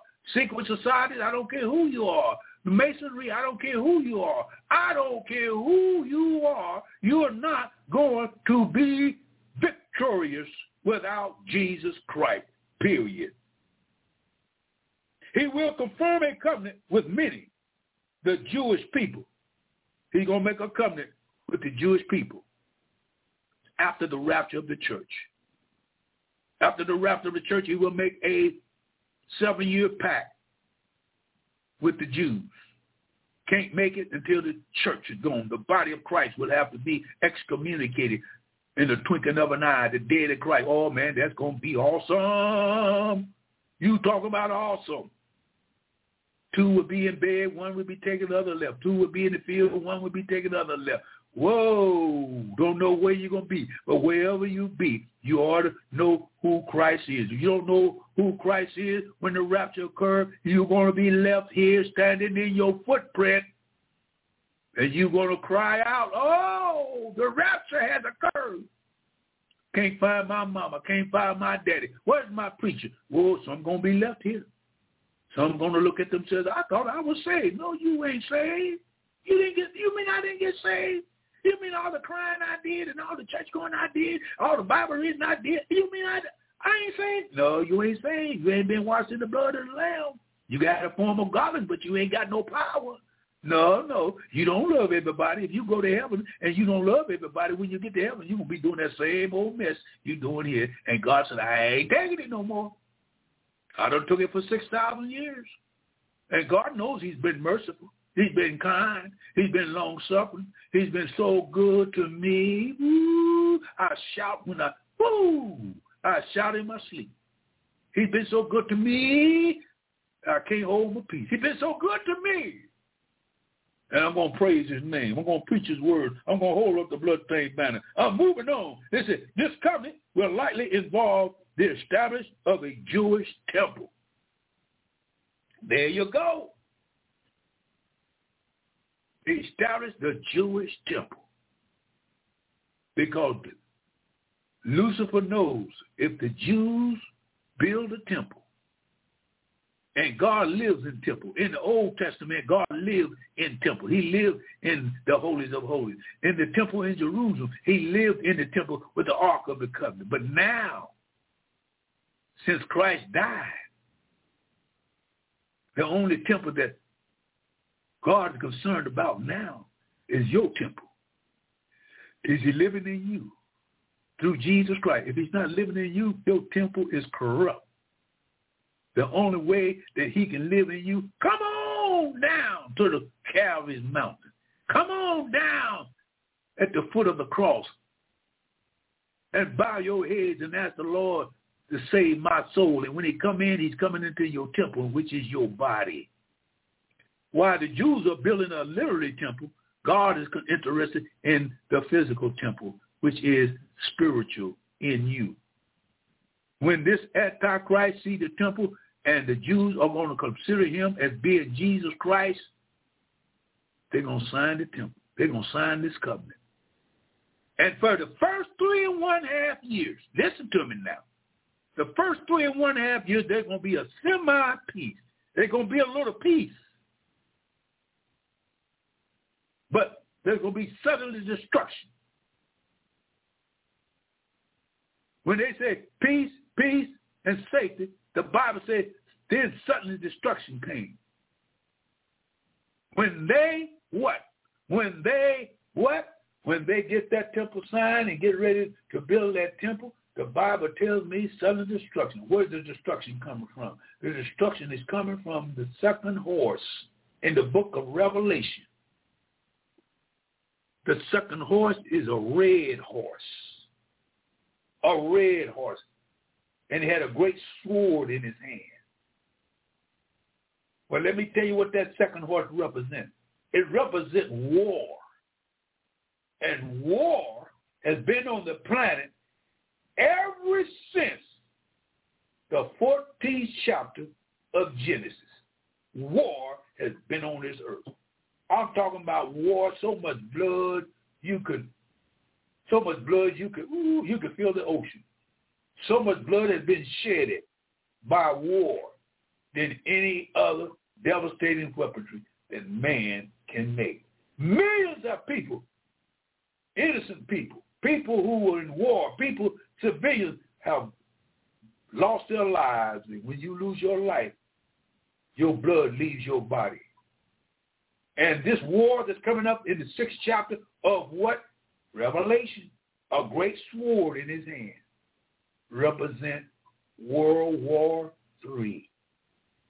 And who's going to bring World War III over after we have 12 months of war from the Middle East, from the Gentile nation? And you know what happened to the Gentile nation when they messed with the Jews? Go and ask Goliath. Go ask Goliath. Get, ask those ancient kingdoms that mess with the Jews. Ask what happened. They were destroyed. Because don't you touch God's apple of his eye.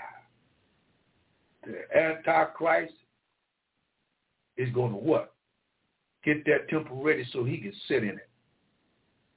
And Apostle Paul said, when he comes in the temple, he's going to sit in the temple like he's God, saying that he's God, and do miracles in the temple and cause fire to come down out of heaven. He's going to predict things to come, and folks going to think he's actually Jesus Christ when it will be the devil himself incarnated, but he cannot be incarnated until the middle of the tribulation because if he was if he, if he was interjected in him at the beginning, he would try to tear up, but he's going to deceive the Jewish people, and God is going to open up their eyes and after the glorious church of the Lord and Savior Jesus Christ leaves this earth, the glorious church, I ain't talking about my church. I ain't talking about the Baptist church, Presbyterian church. I'm not talking about the Pentecostal church. I'm not talking about the church of now. I'm not talking about the under the new church. I'm talking about the church that Jesus purchased with his own blood. Remove his body. The Lord said, all right, Israel, get ready. I'm going to give you seven years. These seven years I owe you. Because I owe you seven years. I only dealt with you 483 years, and I owe you seven years. And when I get ready to give it to you, you are going to do this in the seventh chapter of Revelation. The church is gone. The seventh chapter of Revelation, the church is gone. God said, I'm going to send out four angels and told them to hold back the wind. Don't bring nothing up on the earth until I seal 144,000 Jews, 12,000 from each tribe. They're going to preach the gospel of the kingdom. They're going to preach Jesus Christ died and rose again, and he's coming back to do what? He's coming back to set up his millennial kingdom. And guess what? The Bible tells me they're going to preach for 1,260 days, which equals three and one half years, which equals 42 months. And they're going to preach, and they're going to preach day and night. They're going to preach January, February, March, April, May, June, July, August, September, October, November, December, three and one half years. And when they get through preaching, it's going to be internet. It's going to be ABC, NBC. It's going to be every network on the planet. It's going to be every internet. It's going to be TikTok. Oh, Lord, have mercy. And the world is going to hear 144,000 Jews preach out of Jerusalem, just like they did on the day of Pentecost. 120 was in the upper room. But here we got 144,000. 144,000 going to preach. And when they preach, it's going to be noticeable. It's going to be a awakening, and they're going to tell the world that this Christ that we have rejected for 2,000 years, he's the true Messiah. Not the one that's going to be in the temple. That's the false antichrist. They're going to preach against him. And when they get through preaching, at the end of the three and one half years, there are going to be a lot of Gentile nations that accept Jesus Christ during that three and one half years. Woo! Hallelujah. It was a number that no man could number, as many as the sands of the sea. These are called the tribulation saints. The tribulation saints are the saints that got saved after the rapture. Oh, come on. You know there's a rapture. The devil turns to fright night when he hears the rapture because he know he ain't going nowhere. And if you ain't saved, you know you ain't going nowhere. You ain't going nowhere until you come to Christ. And when they get through preaching, a number will come out of the Gentile nation that no man can number. And in the middle of the tribulation, that's when the devil puts the hammer down. But what's going to happen? Russia is going to make a last effort. Putin, they're trying to assassinate him now. They're trying to get rid of him. You can't get rid of what God already said is going to happen. Russia's going to get a great army, an army that America can't cover, China can't cover, nobody can cover. They're going to come down on the mountain of Israel and try to overthrow Jerusalem and ransack Jerusalem just like they did on October the 7th. But my God, and God said, no, that's enough. Stomped his feet and the earth shake like jello. Talk to the water, they jumped up out the water. Nope, you ain't going to touch my people. I'm going to cause hell and fire to rain out of heaven, and I'm going to shake. Now, here's, a, here's another thing going on. God's going to shake the whole world, and everybody's going to feel it. Every human being going to feel the shaking that God's going to do in the Middle East when they try to make this attack upon Jerusalem. And they are going to notice because the Lord said in the 38th and 39th chapter of Ezekiel, I'm going to sanctify myself for good now. I'm going to shake all that bad talk y'all been talking about. I'm going to do my thing now. And man, men are going to kill themselves. Men are going to kill each other and that World War III will conclude that no nation can defeat Israel and God is going to save his people, Israel, out of Jacob's trouble. Woo! I ain't through yet. I got to come back next week. And I want to let them know out there, come on back. Call your friends up and tell them, I didn't know that. I didn't know that the Antichrist is getting ready to come out of Spain because Spain is a relative to Israel. Spain come from Esau. Esau was Jacob's brother. These are two brothers that came out of the same womb. And Esau had a hold of Jacob's heel. And Esau sold his birthright to Jacob. Israel took it. Jacob took it. And Jacob's mother deceived Isaac to give the blessings to Jacob. And so Esau had a alt against Jacob. And that's been going down through generations. And now Spain brought the Inquisition on. Spain killed Jews. And there's Hispanic Jews. There are Jews that marry Spanish people. And these, this caused a influx of genealogy and DNA to mix in. And in the book of Jeremiah, Jeremiah speaks of a time of Jacob's trouble. So there's a repeat of Jacob and Esau, and Jacob and Esau in the Old Testament comes over to the nations of the world, becomes an Esau, and Israel becomes a Jacob to try to get rid of Israel, and God said, no, I'm going to protect Israel and send them down to Petra. And when I send them down to Petra, I'm going to protect Israel that at the end I will have a remnant. And this remnant will recognize who Jesus Christ is. Hallelujah. Praise God. This is Elder Bazaar coming to you from what? Warren, Ohio. I love you all out there. I just love you to death. I hope you continue to listen. Amen. Because I got the good news from the word of God. I'm not preaching on my own. The, Lord has given me all that I know. The Lord has given it to me through his word. I'm not trying to jive you. I'm not trying to shuck and jive you. I'm telling you the truth. Jesus Christ is the only way that you can escape this present evil generation. Come to Jesus today. Apostle Paul said this, if you just confess with your mouth and ask God, Lord, I'm sorry. I'm an old wretched sinner. I'm a low down, dirty crook.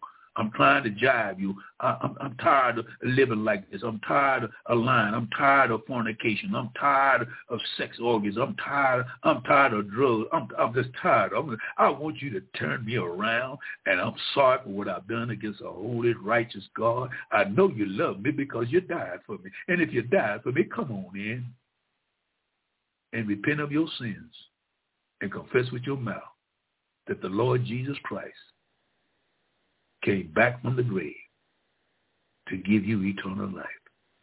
For without the shedding of blood, there is no